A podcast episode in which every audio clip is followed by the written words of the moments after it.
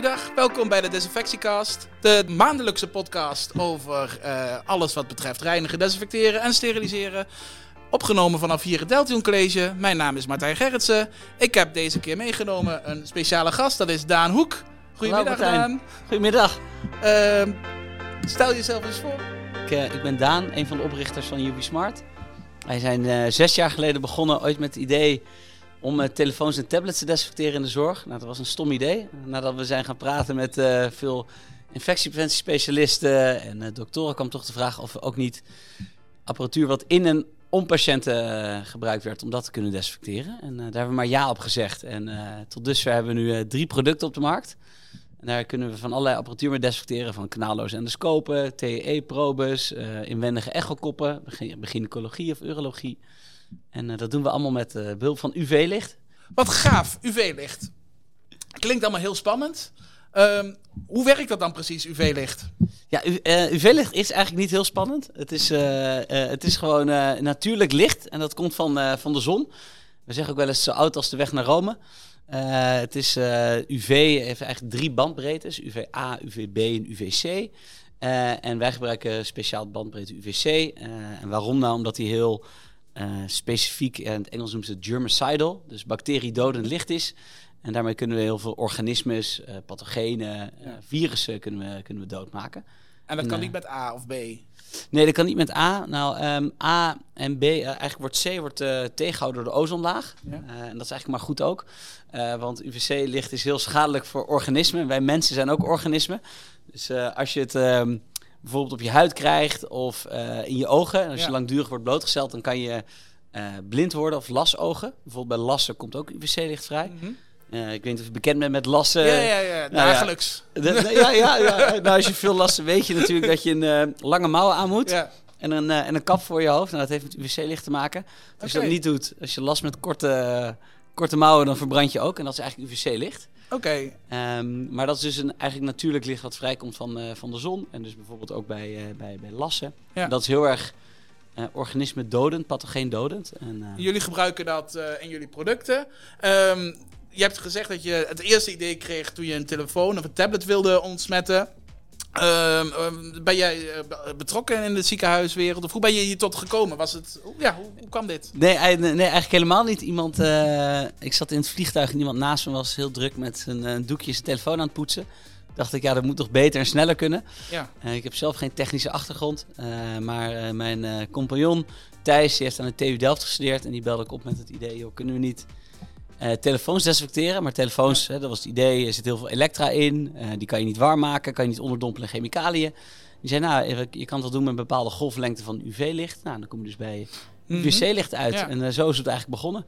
En waarom is het toen misgegaan dan? Want je zegt het is een dom idee. Nou, ik zou denken, geniaal. Er worden heel veel telefoons op de CSA gebruikt. Of, officieel niet, maar je ziet ze toch wel eens. Ja. Eh, waar, waarom is het dan een... Nou, dat, dat, dat dachten wij ook. Alleen die telefoons komen eigenlijk nooit in contact met, een, eh, met de patiënt direct. Oké. Eh, maar als je bijvoorbeeld... En dus we gingen naar de eerste ziekenhuizen en die zeiden... Oh, het idee dat je in 25 seconden of in 60 seconden een object kan desinfecteren... dat is wel heel interessant. 60 seconden zeg je. Ja, nou, het verschilt even per toepassing. Maar de, de snelste apparaatje is 25 seconden. Eh, en het, eh, het, langzaamste apparaatje is eh, 75 seconden. Dus dat is het, En waar hangt, het dan, waar hangt dat dan vanaf? Eh, Nou, dat hangt eigenlijk. Je, hebt, eh, je kan met drie variabelen eh, spelen bij UVC-licht. Dat is eh, afstand, tijd en kracht. Dus hoe verder weg je bent van de UVC-lamp, hoe minder desinfectiekracht je hebt. ja. Eh, je kan het ook vergelijken, we zeggen wel eens, eh, met de zon. Eh, als je bijvoorbeeld eh, in de bergen bent, dan ben je eh, toch wel een kilometer of twee dichter bij de berg, verbrand je veel sneller. Eh, met tijd, hoe langer je in de zon ligt, ja, dat is logisch. eh, ja, ja, hoe, ja, hoe- sneller je verbrandt. Ehm, ehm, eh, en de kracht. Dus als je een hele sterke zon hebt, Mhm. bijvoorbeeld in de, de zomer staat, Ja. staat de zon dichter bij de aarde, dus dan verbrand je sneller dan in de winter staat hij verder weg. Dus eigenlijk met die drie variabelen kan je spelen. Maar eh, spelen, dat wil je natuurlijk liever niet doen op, eh, in een ziekenhuis. Je wil harde data, kwantificeerbaar. Ja, Ehm, hoe meet je dan zo'n dosis UV-licht? Hoe, eh, hoe werkt zoiets dan? Nou ja, omdat je eigenlijk al die drie variabelen wil je vastzetten, omdat Ja. je dan elke keer een consistente desinfectie hebt. Want je wil elke keer dat het medische apparaat wil desinfecteren, Ja. bijvoorbeeld een KNO-endoscoop of een TE-probe, die moet altijd op precies dezelfde manier worden gedesinfecteerd, zodat hij weer veilig is voor de volgende patiënt. Ja, Dus wat je eigenlijk wil doen is die drie variabelen vastzetten.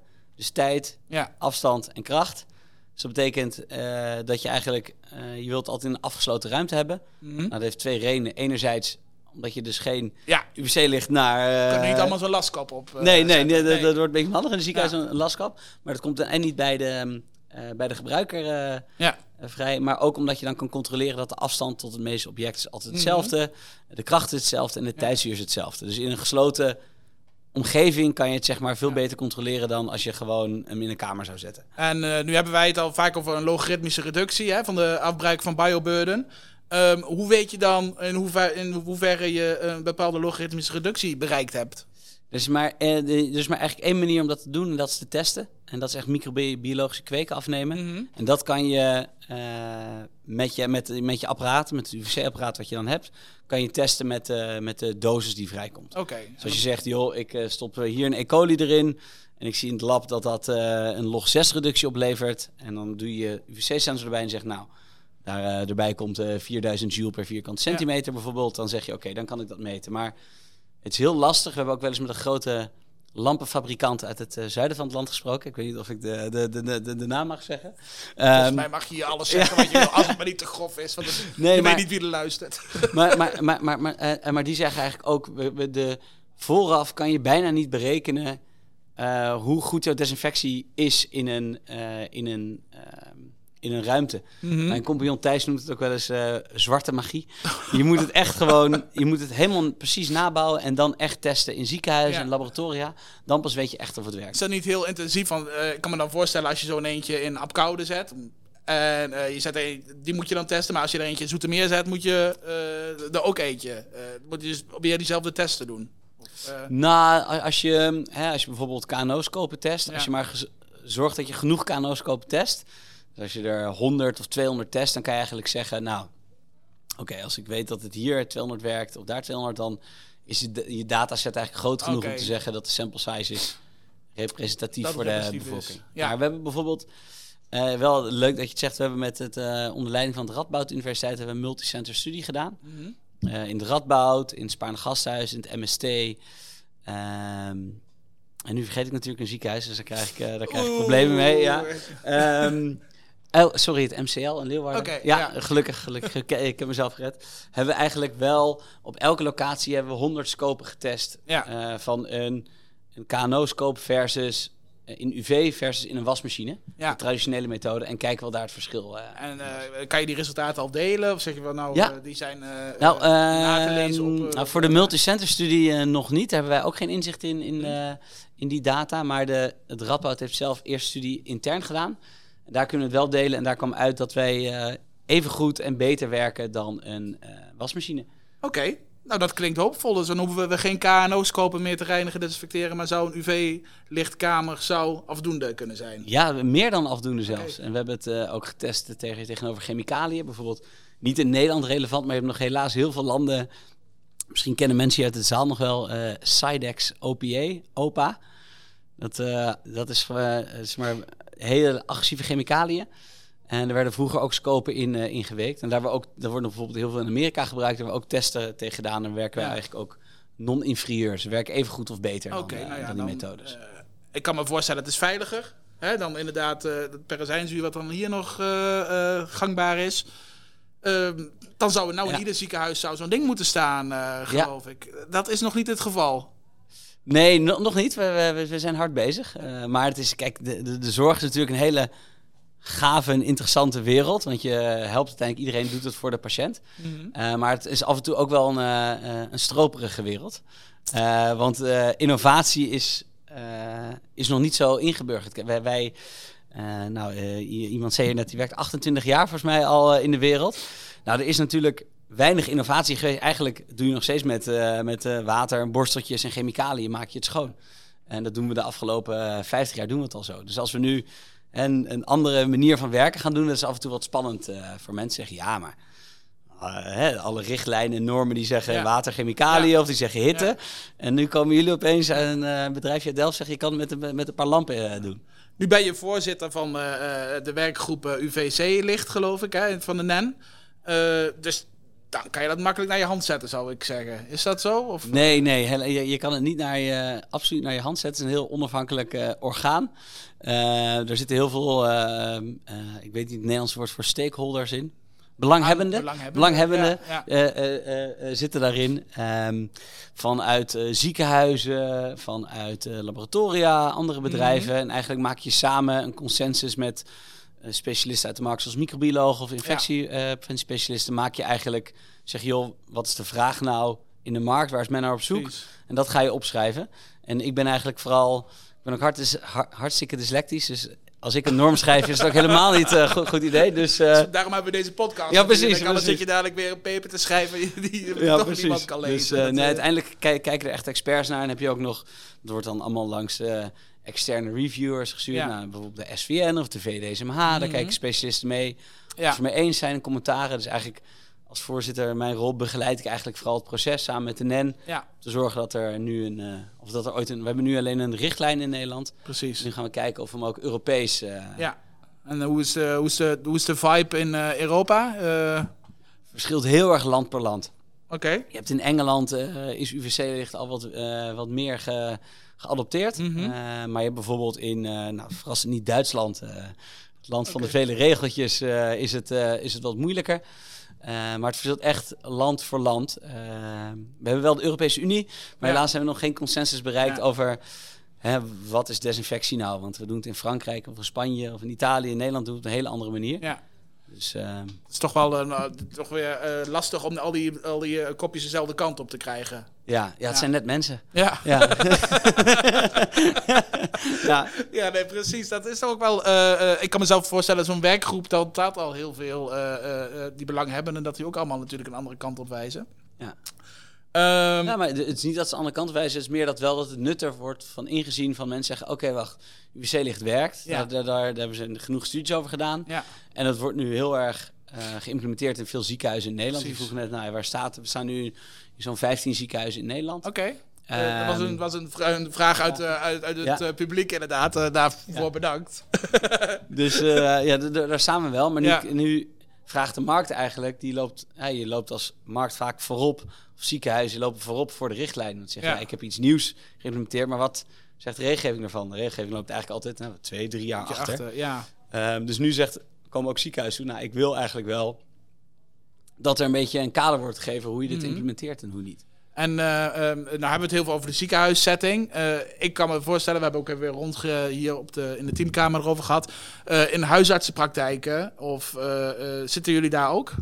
Nou ja, eh, nou, niet huisartspraktijk, maar wel veel buitenpolies. Oké. Je ziet natuurlijk dat veel zorg wordt proberen, niet uit het ziekenhuis, maar eh, behandelingen die eigenlijk niet nodig zijn in een ziekenhuis. Want een, een ziekenhuis aan zich is eigenlijk heel duur. Ja, ja. Ehm, dus je hebt eigenlijk liever dat patiënten bijvoorbeeld voor een kleinere ingreep, een KNO-scoopje, nou, die Ja. gaat in je neus, eh, die gaat eh, in, je- in je keel, dat ze dat eigenlijk buiten het ziekenhuis doen. En ook dichter bij, bij de Bij mensen of bij, de, bij, de patiënten. Dus, maar het probleem wat dat dan meebrengt is dat bijvoorbeeld KNO-scoopjes moeten dan... Heel veel van onze, eh, van onze klanten die gaan dan met busjes op en neer rijden naar de CSA. Ja. Ja, los dat dat natuurlijk heel veel tijd kost en heel slecht voor het milieu is, gaan ook bijvoorbeeld de heel snel kapot, Ja. want die liggen in zo'n bak te trillen achter in een busje.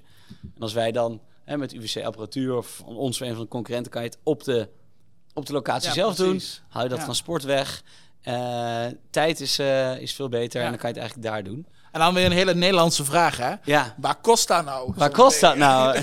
dat is toch... eh, Ja. Kan je daar iets over zeggen? Of zeg je van, nou, eh, dat, dat- dat mag ook nou, kijk, het is, ehm, ehm, het is een, enerzijds een gevaarlijke vraag. ja. Want, je, want als je eenmaal eh, de prijs zegt, zeggen mensen, oeh, Ja, dat is duur. Ja, ja. Maar wat wij eigenlijk proberen te doen is, joh, kijk naar je kost per cyclus. Want wij kosten ongeveer, hangt even af, maar stel je doet 10 KNO-scopies per dag. Dus dat is, eh, je hebt 50 weken, dus dat is eh, 2500 scopieën doe je per Mhm. jaar. Dan dat is een gemiddelde KNO eh buitenpolie. Eh, dan kost het ongeveer 5 tot 6 euro, inclusief onderhoud, Ja. eh, service en alles erbij per scoopje. En als je Ah, bijvoorbeeld dat vergelijkt met bijvoorbeeld een uh, collega van ons met, eh, met chemicalische doekje, Mhm. chemische doekjes of met wasmachines. Je zit eigenlijk al snel op 7 euro per cyclus of misschien wel 10 tot 15 oké. euro per cyclus. Mhm. En als je helemaal kijkt, bijvoorbeeld, ik had het net over die buitenpolies, als je dan hè, als je, die, als je mee mee gaat rekenen dat er zit ook nog een, eh, iemand in een busje. Die rijdt ook nog op en neer met, eh, met diesel erin, helaas Ja. ook vaak. Eh, en als je dat ook nog gaat meerekenen, dan kom je eigenlijk uit op een... Ja, dat soms wel eh 15, 20 euro per scoopje kost om, hem, om hem weer schoon te maken. Ja. Ehm, of bijvoorbeeld dat in sommige buitenpolies gebruiken ze dan, omdat hè, ze willen die busjes willen ze stopzetten, gebruiken ze van die, ehm, ik noem dat maar condooms, Ehm, ja, ja. eh, wat ze, eh, eh, endo sheets. Ja. Dan doe je een condoom heen en dan mag je hem tussendoor mag je keer hem gebruiken. andere keer gebruiken, maar die kosten volgens mij ook tussen de 10 en 13 euro. Ja. Dus eigenlijk, als je die wel kan weghalen, dan Ja. rekent het eigenlijk al, eh, eh, eigenlijk al rond. En nou, eh, die techniek, wat jij ook zegt, die UVC-techniek, die werkt, dat is een eeuwenoude techniek bijna, laten we het zo Het is een natuurkundig principe. Ja. Jullie hebben natuurlijk met UV Smart een product gemaakt wat voor het ziekenhuis toepasbaar is. Hoe eh, is dat nou eigenlijk anders dan eh, een, een dergelijke UV-lamp of zo? Als we een, een lamp van het aquarium, eh, zo'n UVC-lamp zouden gebruiken, zijn we dan niet voor een goedkoper, voor, voor een paar centen makkelijker uit? Of, Die, die, je bent niet de eerste die het vraagt. Ja. En zeker in corona zijn mensen, ja, ik kan op Alibaba kan ik voor ja. 800 dollar kan ik zo'n ding kopen. Ze zeiden altijd, net, eh, is goed, doe maar. Ja. en, en, en, en dan vooral, eh, eh, eh, ga vooral testen. ja. En dan gaan de mensen zeggen, nee, het werkt inderdaad, het, het werkt inderdaad niet. Ehm, de lampen zelf zijn wel wat anders. We hebben speciale lampen die sneller aan en uitschakelen Ja. en de juiste golflengte ehm, uitstralen. Ja. Ehm, maar in principe, het, het principe is precies hetzelfde. Eh, het is dezelfde golflengte. Het wordt in aquaria gebruikt. Het wordt in zwembaden gebruikt. Het wordt in de De luchtfiltering. eh, luchtfiltering. ja, Ik ja. las laatst in de Boeing eh, Dreamliner, die eh, laatst eh, de vernieuwing... eh, Living je- the high life. Nou eh, ja, als je. Kennelijk als je je handen was in dat kraantje in het Ja. vliegtuig, dat wordt kennelijk ge- gedesinfecteerd met UV-licht. Oké, Nou. nou, dat is meteen uh, een nieuwe dat, eh, markt eh, die ja. je aan kan boren. eh, op die manier. Ja, maar wij zitten, het is, wij zitten alleen op de medische industrie. Dus wij doen Ja. geen, ehm, Andere toepassing. geen, geen andere toepassingen, Ja. omdat en we moeten ook door heel veel hoepeltjes heen springen. Ja. Van de MDR, van de FDA, klinische eh, studies doen, labtests doen, eh, compatibiliteit met alle grote endoscoopleveranciers. Dus dan doen we de duizend cyclies, eh, duizenden moet ik zeggen, Ja. in onze kast. Mhm. Dan worden ze naar Japan toegestuurd en dan gaan ze controleren. En dan eigenlijk wel grappig dat wat, ze eigenlijk zeggen. Zeggen, hebben ze überhaupt wel getest? Zegt ja, ja, ja. eh, we zijn zelfs eh, Ja. Japanse collega's overgekomen naar onze faciliteiten om te zien. Die hebben het zelf gedaan. Ja, Ze zeiden eigenlijk, als we het vergelijken met bijvoorbeeld, eh, je had het net over ehm, peroxide. nee, perazijnzuur. perazijnzuur. Ja. Als we dat vergelijken, de impact op de ma- ma- materialen van perazijnzuur met UV-licht, zeggen ze, oh, hij ziet er eigenlijk nog nieuw uit. Je hebt van alleen wit plastic, plastic lichte verkleuring, maar voor de rest, de lijmen, de, de, de fibers blijft allemaal in, Ja. in perfecte conditie. En eh, je had het net eventjes over de MDR en de FDA. Eh. Is dit allemaal een uh, approved product, om het zo maar te zeggen? Of, MDR wel. Dus we, we hebben eerst Europa gekozen, dus we, al onze apparaten zijn MDR gekeurd. Ehm, dus dat is al een hele, hele bevalling. ja. En nu zitten we bij de Amerikanen zitten we aan tafel. Is dat moeilijker dan... eh, Ehm, is het moeilijker? Het is iets anders. Je moet dezelfde informatie aanleveren, maar op een andere manier. ja. En om een vergelijking te trekken, we hebben alles op kilometer per uur getest. Ja. En in Amerika zegt ze, ja, hier is het allemaal mijl per uur. Oh ja. Ja, maar we, we, we hebben diezelfde test gedaan, dan kan je omrekenen. Zeggen ze, nee, we Ja. willen dat ook nog een keer zien. Dus dan moeten we nog een paar extra testen doen. Oké, Dus, eh, maar dat is op zich... Daar zijn we mee eh, bezig. Ja. En dat eh, tijd, tijd is, Ja. is onze vriend en vijand. Dat vanzelf... eh, Ja, nee, inderdaad. Ja, je moet gewoon geduld hebben, geloof ik, als je in de zorg werkt. In het onderwijs is dat ook... eh, Ja. wel, eh, dat je, Ja, wil je daar wat over vertellen? Nee, nou, dat, komt misschien, dat komt al bij de 50ste aflevering. Oké, ja. Dan ben Doe ik een podcast over jou. Ja, ja, dan doen we een podcast over mij. Dat is afgesproken. Ehm, Nou, misschien nog interessant, we hadden het net over die busjes natuurlijk, Ja. wel zo'n buitenpolie op en neer rijden. Is dat recent heeft de Reinier de Graaf samen met de TU Delft onderzoek gedaan, omdat zij dus zo'n buiten, een aantal buitenpolies hebben. En dan zijn ze met busjes op en neer eh, Ja. eh, gaan rijden. Toen zijn ze gekeken, ja, maar wat is eigenlijk nou de impact van het milieu van dit proces hoe we het nu hebben? En wat zou het zijn als je een UV-kast eh, Mhm. installeert? ja. En dan zijn ze eigenlijk gekeken en naar tijd, eh, naar geld en naar CO2-reductie. Ja. Eigenlijk komt eruit dat je eh, acht, 8.500 kilo CO2 op jaarbasis bespaard. Oké. En dan Eh, gaat het ervan uit dat de energie van de UVC-lamp Die is ook meegenomen. Of, eh, Nee, nee, nee, die, die, die, die is ook meegenomen. Dat is dan grijze stroom. Ja, je hebt oké, groen, ja, je grijs wel en weet, eh, zwarte stroom. ik weet niet Ja, van waar ik, nee, nou, de, de onderzoekers van de Graaf en TU Delft, Ja. die weten daar echt wat van. Maar apparaat van ons bijvoorbeeld, die ver- verbruiken 600 eh, watt stroom. Dus Oké. we zeggen altijd je lunch opwarmen. Nee, ik wou zeggen, dat is een eh, magnetronnetje. Ja, precies. eh, dat, eh, ja, dus mensen denken dat je misschien dat je krachtstroom nodig hebt, maar helemaal niet. Nee. En, maar ik dacht 8.500 kilo CO2, ik, ik, ja, ik weet niet hoeveel dat is. Nee, maar maar dat hebben ze uitgerekend dat ze 119 dagen de Eiffeltoren verlichten. oelala. Ja. ja. Oelala, ja. Ja, nee. Dat, Mon Dieu. mon Dieu. Ja. Daar houdt de Frans ook een beetje mee op. Ja, hoor, maar, maar dat laat een beetje zien. Hoeveel. Hè, ze zijn ook. eh eh, Talita is er veel mee bezig. In Ja. het OVG natuurlijk, de groene OK. Maar dat eigenlijk zien hoeveel. eh, ja, hoeveel waste we eigenlijk een Ja, afval we nog steeds creëren als de hele industrie. Ja. Volgens mij, laatste onderzoek was dat ze 7% Ja. Van de globale of Nederlandse CO2-footprint Ja. komt uit de zorg. Ja, afgelopen zondag, eh, dat was eh, 3 december, was er een aflevering op Nederland 2. Heb je die toevallig gezien? Nee, heb ik niet Oh, gezien. daar moeten we wat aan doen, heette die aflevering geloof ik. En toen ging het inderdaad over de verspilling binnen de, eh, binnen de medische zorg. En daar werd inderdaad 7% nog eens een keer aangehaald. En eh, eh, 9% CO2 geloof ik inderdaad. 7%. Ja. Ja. dus het is dat eigenlijk eh, heel een, paradox is, omdat je eigenlijk mensen wil beter maken, Ja. maar ondertussen ben je wel verantwoordelijk voor bijna een tiende van, eh, van alle CO2-uitstoot in een Precies, eh, in inderdaad. Dat is een echt wel een, eh, een, een enorme stap.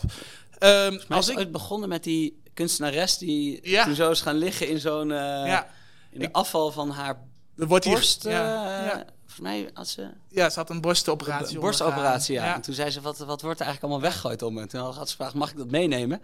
Toen dacht iedereen Dat was eh, aardig wat kilo's. En mensen in het publiek die eh, knikken een beetje, want ik gebruik dat voorbeeld ook nog wel eens Oh, ja, in de ja, les. ja. Dus het is, eh, je weet wel precies de doelgroep eh, te engageren op dit Ja. moment.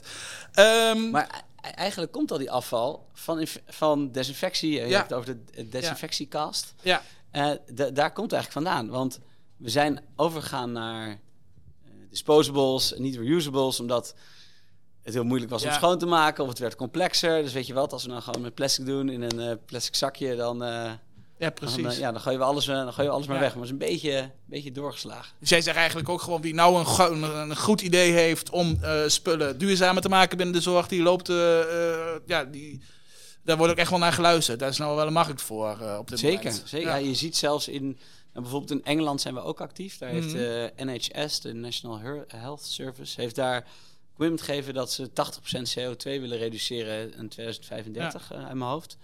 Ehm, en daar moet je dus ook, als je een nieuw apparaat bijvoorbeeld aanschaft, maakt niet uit of het nou een rolstoel is of een infuuspomp of een Mhm. desinfectiekast, moet je aangeven hoeveel CO2 het bespaart en wat jouw impact is op het milieu, omdat het eigenlijk CO2-neutraal moet zijn. Ja. Dus ik denk niet zo dat het een hele grote markt is. Ik denk dat het gewoon het moet. Het is nou gewoon de standaard. Ja, het, het is Ja. de standaard. En je ziet dat ook terugkomen in, in het plan van eisen bij Nederlands ziekenhuis. Van joh, wat doen jullie dan voor het milieu? Ja. En dan heb je nog wel eens bedrijf zeggen, ja, voor elke, elk Plant, kopje ja, wat ik lever, plant ik een boom terug. Ja. Maar ja, dat is natuurlijk altijd een beetje... kom je op een eh, gegeven moment ook niet mee weg natuurlijk. Nee. Dat is een beetje dan greenwashing noemen we dat dan. Hè? Dat, eh, dat, is nog niet helemaal de bedoeling inderdaad. Ik zat eens te denken, we zetten dadelijk zo'n apparaat neer eh, eh, hier in de buurt in, een- in een ziekenhuis. Ehm, hoe zit dat dan met deze eh, studenten hier? Moeten ze daar dan een opleiding voor krijgen? Of eh, is zoiets makkelijk te besturen? Nou, zo we gelukkig ge- eh, geen twee jaar durende opleiding te krijgen. Eh, dat is heel, heel specialistisch, maar natuurlijk wel een training. Ja. Dus elke gebruiker eh, die de, de kast wil gebruiken, moet wel getraind worden. Ja. Ehm, maar eigenlijk is het principe heel, heel simpel. Het gaat eigenlijk vooral om de voorreiniging is belangrijk. Maar dat is bij elk medisch apparaat voordat je het in een sterilisator stopt of in een wasmachine. Die voorreiniging is heel belangrijk. En dan moet je een aantal vragen invullen. De apparatuur scannen, zodat de machine weet... joh, eh, ik weet welke scope erin gaat. Ik weet dat Martijn een eh, heeft geactiveerd. Ja. Dan moet je een paar vragen invullen van... eh, heeft hij gevoorreinigd, de lektest uitgevoerd... heeft hij hem nog afgespoeld... Nou, ja, en dan tekent Martijn ook echt af. En dan weet de kast, oké, Martijn heeft endoscoop eh nummer 23 erin gehangen. Gaat de deur open, hang hem erin en de deur gaat dicht. En dat is het enige wat je moet doen. 60 seconden later gaat hij, eh, is hij klaar. En je gebruikt hem direct uit de kast. Je, je kan hem direct uit de kast Ah, gebruiken. Ja, kan, kan hem nog Ehm, opslaan. Eh, ja, me- meestal we slaan hem wel op. Ja. Eh, omdat meestal bij bijvoorbeeld bij KNO-afdelingen, cardiologie-afdelingen hebben ze nog wel een, eh, een, een spoelruimte, zo heette dat ja. vroeger. En dan doen we hem eigenlijk in zo'n bak met een groene smiley erop. Die heeft iedereen denk ik vast wel gezien in, in, in ziekenhuizen. Gelukkig. Ja, er wordt weer geknikt. Ja, er wordt, ja, ja, de- de- toch wel weer fijn dat het... eh 30 dagen wordt er gevraagd. ja, Onze scopen leggen we natuurlijk nu in de kast. En die laten we in principe 30 dagen eh, daar liggen in- onder de juiste omstandigheden. Kan het dan ook met die scopen? ja, dat hebben we gevalideerd en getest. En zodra ze droog gaan in de bak, dan kan je ze met eh 30 dagen eh, bewaren. Oké. Maar eigenlijk zien we dat dat in de praktijk bij, bij KNO's kopen bijna niet gebeurt. Want die hebben eigenlijk zo'n hoog volume ehm, dat, eh, dat ze eigenlijk meteen worden gebruikt. Ehm, maar eh, stel, het is zomervakantie en eh, er komt geen KNO-patiënt, dan, eh, dan kan je hem gewoon 30 dagen. eh. Maar dan krijg je dus een scanlabel krijg je eruit en je kunt hem dus op die manier kun je hem dus eh, gaan registreren. Ja, nou, we, we doen geen eh, scannen, want we willen geen eh, onnodig papier eh, de, het, het ziekenhuis in helpen. Dus we houden alle di- eh, alles digitaal bij. Ehm, eh, maar eventueel, als ziekenhuis dat willen, kan je nog wel op de smiley cover kan je een datum schrijven. Als, dat, eh, als dat moet. Maar anders wordt die gekoppeld bijvoorbeeld aan het EPD. Op het moment dat eh, de KNO-arts dan de scope eruit haalt en hij wil hem scannen, zegt hij... Het is eh, 31 dagen bijvoorbeeld geweest, dus geeft hij hem niet vrij. Want hier, je zegt net ook dat je van tevoren dat je een aantal vragen moet invullen. Dat je dus ook hè, de lektest eh, moet doen. Dat betekent dus eigenlijk dat je het nooit op de locatie zelf, dus bij de KNO-artsen neer zou kunnen zetten. Moet je het altijd terugbrengen naar de CSA. Of zou je dan ook nog een aparte lektesten moeten hebben? Want je moet hem natuurlijk van tevoren moet je hem gaan controleren. Hebben jullie daar dan ook de apparatuur voor? Of is dat dan weer een ander onderdeel en moet dan een andere leverancier dan daar de lektesten weer neerzetten? Nou, eh, ik zou heel graag eh, willen dat er één lektester is voor alle scopen. Maar helaas hebben de scope-leveranciers die hebben dat zo ontworpen dat voor elke van hun eigen scope een aparte lektester is. Dus vandaar dat wij ook geen lektester in ons apparaat hebben gezet, eh, maar eigenlijk erbuiten hebben gedaan. Want nou, de, de, ene merk kan, de ene merk lektester kan niet op de andere merk eh, eh, lektester. Dus dat houden we er eigenlijk buiten de kast. Maar dat moet nog wel gebeuren. En dat, het kan niet op bij de, we doen het niet op de KNO of zeg maar van de patiëntenkamer zelf. Maar meestal eh, zit er een, een spoelruimte achter de zusterpost of verpleegpost. En daar, we- en daar wordt het gedaan. Oké. Dat was Dankjewel. mijn vraag. Zijn er verder nog eh, vragen uit het publiek, nu we toch bezig zijn? Manuela, heb jij een vraag? Nee, dit is dus beantwoord. Oh, oh, wat fijn om te horen. Ja, er is nog één. Kijk, ik zie nog één vraag komen. Waarom kan het alleen toegepast worden op de kanaalloze scopen? Ja, eh goede vraag. En eh, dat heeft eigenlijk te maken. eh, als je dat, eh, het, het, het antwoord is simpel op een moeilijke vraag. Eh, licht gaat niet om een hoekje. Dus ehm, eh, ons licht haalt alleen de, de oppervlakte van een apparaat. Hè, als het 2 centimeter een beetje naar binnen is, bijvoorbeeld onder een hendel van een endoscoop, dan komen we makkelijk. Maar wil je echt de tunnel in van een, bijvoorbeeld een endoscoop, van een MDL-endoscoop, nou dat is gewoon, dat, dat is, eh, kunnen we nog niet. Geef ons nog een, eh, nog een paar jaar. Eh, ik kan nog niks vertellen of we er misschien wel mee bezig zijn of misschien niet. Maar ehm, eh, dat, dat duurt nog een paar jaar om dat, om dat te kunnen. Maar eigenlijk, ja, we kunnen, we kunnen het hoekje niet om. Of we kunnen de tunnel niet in. Dus ik hoor al een enorme zwaartekrachtpunt waardoor, de, waardoor het licht buigt, is wat jullie, eh, Ja, ja, volgende, ja, ja, eh, ja, is ja. wat jullie als volgende de neer gaan zetten. Ehm maar dat vroeg ik me dus ook af inderdaad, eh, de- daarom dat ik eventjes eh, erop inhaak. Eh, haken is precies dat wat ik wil zeggen. Eh, je moet de scope ergens ophangen. Hè? De lichtbron moet er omheen. Eh, wa- hoe zit het dan met die eh, aanhaakpunten? Ja, je hebt bepaald. eh, ehm, eh, het, het, dat, het grappige genoeg is UVC-licht helemaal niet. Is heel slap licht, noem het ook wel. Dat komt niet door de ozonlaag heen. Dus eh 254, dat is eigenlijk 253,7 nanometer om heel Mhm. specifiek te zijn. Dat is eigenlijk vrij lange, lange golf, eh, golflengtes. En die komen eigenlijk nergens doorheen. Dus die komt niet door de ozonlaag heen. Hij komt niet door normaal glas heen. Niet door plastic, niet door plexiglas. Het is alleen één bepaald soort glas, kwartsglas. eh borrelkaat, glas, eh, je ovenschalen zijn er Ja, bijvoorbeeld ja, ook van gemaakt. Eh, dat eh, laat wel UVC-licht door. Dus eh, de houders in onze apparatuur, die zijn allemaal gemaakt van een speciaal soort glas, dat het UVC-licht er doorheen kan. Oké. Ja. maar, dat, maar, dat, maar dat, daar dat licht, dat glas blokkeert wel heel veel licht. Dus we hebben ook al onze, al onze testen eigenlijk achter het glas gedaan. Dat is eigenlijk de worst case positie, de slechtste plek Ja. waar het licht zich kan bereiken. En als we kunnen aantonen dat we achter dat glas de bepaalde logaritmische reductie halen, Eh, dan weten we ook zeker dat als de, de, de, invoerslang van de, van de endoscoop, dat die ook voldoende okay. desinfectie krijgt. Ja. Ehm, kunnen wij één scope tegelijk desinfecteren? Of zijn er meerdere scopen? Is de kast heel groot? Er zijn eigenlijk meerdere vragen, dus nu in één. Uh, want uh, die productie, tijd is uh, geld natuurlijk. Dus je wilt eigenlijk zoveel mogelijk de scopen natuurlijk gaan reinigen. Dat gebeurt nu ook. Um, dus ja, wat zijn de aantallen en hoe groot is die kast? Um, laat bij je eerste vraag beginnen. Hoeveel kunnen er in de kast? En dat heeft te maken eigenlijk met de vraag van, je, van je collega is met schaduw. Er kan eigenlijk maar één scope in de kast. Uh, waarom? Want als je er bijvoorbeeld twee in zou hangen, dan kan je bedenken dat er schaduw, eventueel schaduwvorming kan komen. En dan wordt het uit, vanuit uh, engineeringpunt wat ingewikkelder om te maken. Maar het duurt 60 seconden. Dus voordat jij je volgende scope weer hebt gevolreinigd en gelektest, is hij eigenlijk alweer klaar. Uh, dus je zou in theorie zou je 60 scopen per uur kunnen doen in, in onze kast. nou is de praktijk eigenlijk uh, we hebben een van onze van de uh, klanten die, uh, die doen ongeveer tussen de 50 en 70 scopen per dag met, een, met een kast. Dus eigenlijk best wel, best wel een hoog volume eigenlijk. Um, en het leuke daarvan is dat de afdeling eigenlijk heel veel geld bespaart, want die hebben minder scopen nodig. Want die hebben bijvoorbeeld een business case geschreven voor, ik heb 40 scopen nodig, want elke keer als hij bij een patiënt is, dan moet hij op transport, transport gaan naar de CSA, wassen, drogen, reinigen en weer terug. En dat duurt een uur, soms twee uur, soms wel langer. Het verschilt even per, per, ziekenhuis. En nu kon zeggen, hey, als we nou op de afdeling doen, dat duurt dan nou, in theorie één minuut, maar je moet nog volreinigen, je moet lek testen. Dus het duurt tussen de vijf en zeven minuten voor één scoopje. Kan je eigenlijk met de helft van het aantal scopen kan je nog steeds hetzelfde aantal patiënten zien. Dus heb je ook minder uh, scopen nodig. Ja, en dan de laatste vraag is, hoe groot is de kast? Um, hij is eigenlijk een, uh, zo'n Amerikaanse schoollokker. Mm dat is eigenlijk een beetje, een beetje de afmeting. Okay. Dus hij is 86 centimeter breed en hij is 2 meter hoog. En de reden dat hij zo lang is, jullie kennen allemaal TE-probes van de CSA. Nou, die zijn vrij lang en dan moet ook nog het, de kabel met het stekkerblok zit er ook nog aan vast. Dat moet ook gedesinfecteerd worden.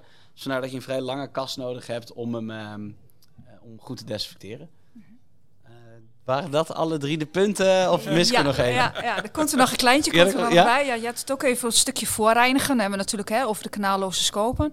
Uh, kunnen alle materialen die eigenlijk gebruikt worden bij het voorreinigen... heeft dat verder nog invloed op die UVC? Of, want we reinigen natuurlijk nu zeg maar, met de Mediclean Forte. Die hebben we dan in het water zitten. Ja.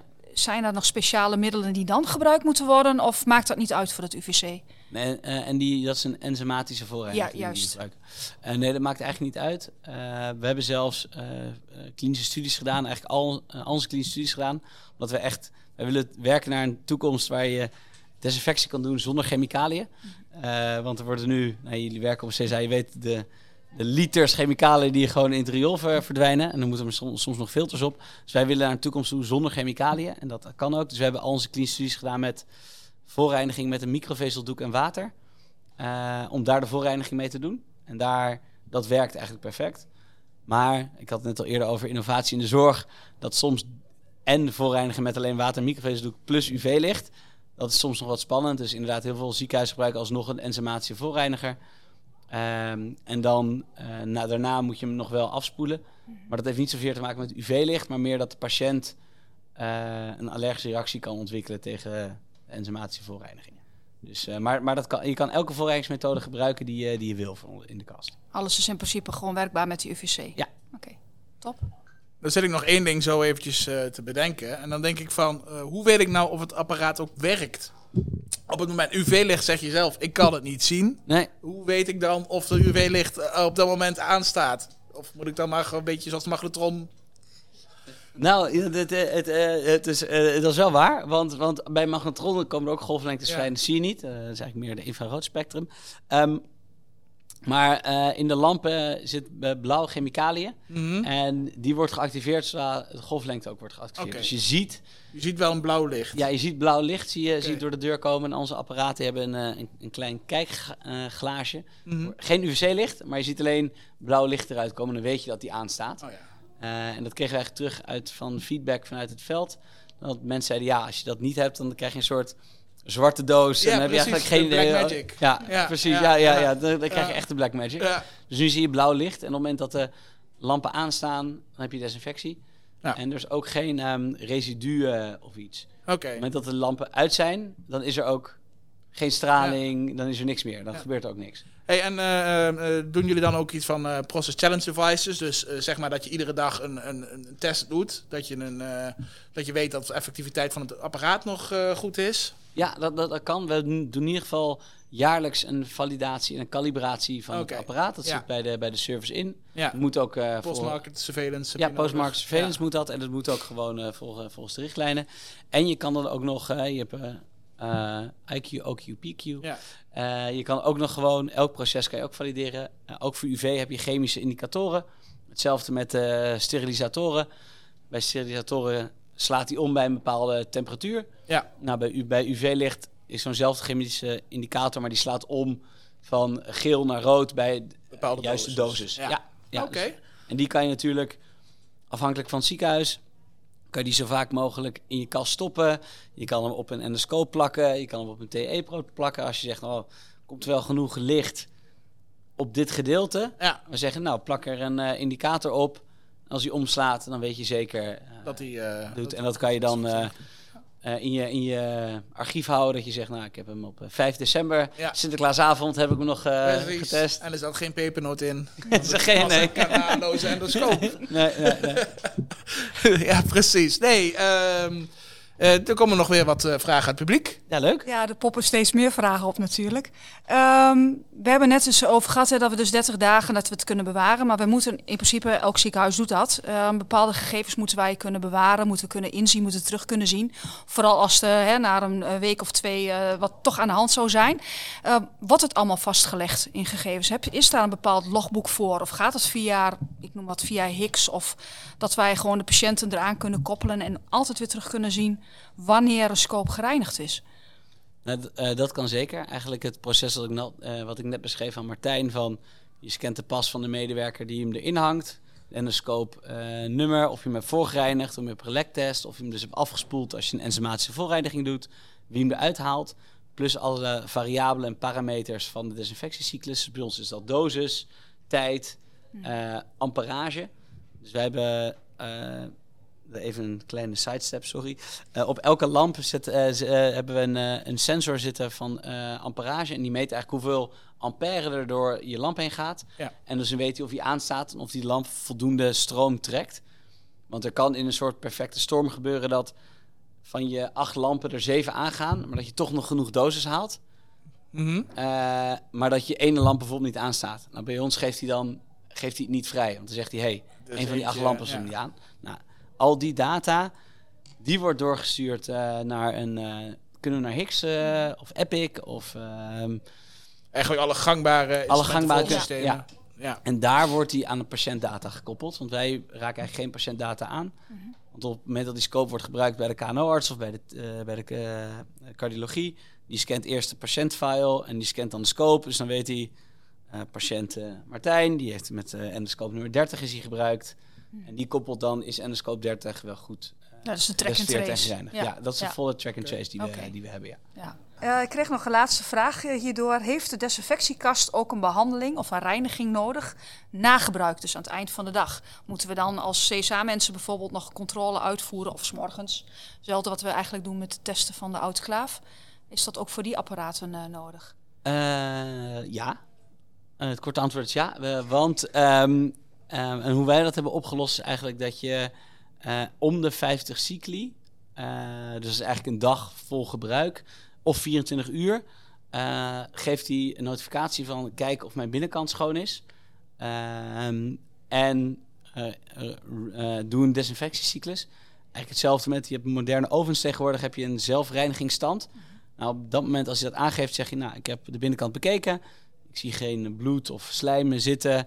Heb je dat wel, dan kan je met een doekje afnemen. Doe je hem dicht en dan reinigt hij eh, zichzelf. Eh, dus dan gaan alle lampen aan voor 60 seconden en dan reinigt hij eigenlijk zijn, eh, zijn desinfectiekamer. Zodat hij eigenlijk weer klaar is voor het volgende gebruik. Ja, en hij, in principe wordt natuurlijk ook elke cyclus wordt hij, eh, wordt hij gereinigd, maar elke 50 cycli willen we zeker weten dat. want dan moeten mensen even controleren.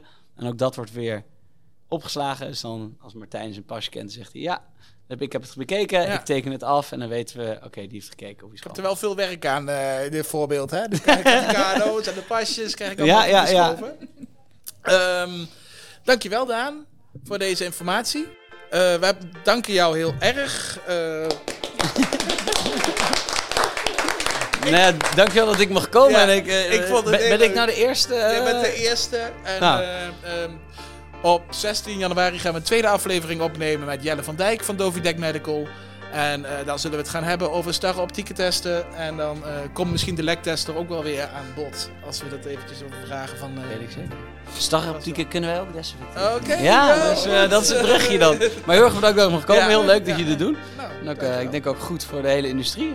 Laten we het hopen dat mensen het wat, wat vinden. Ehm dankjewel. Heel erg bedankt. Dank je.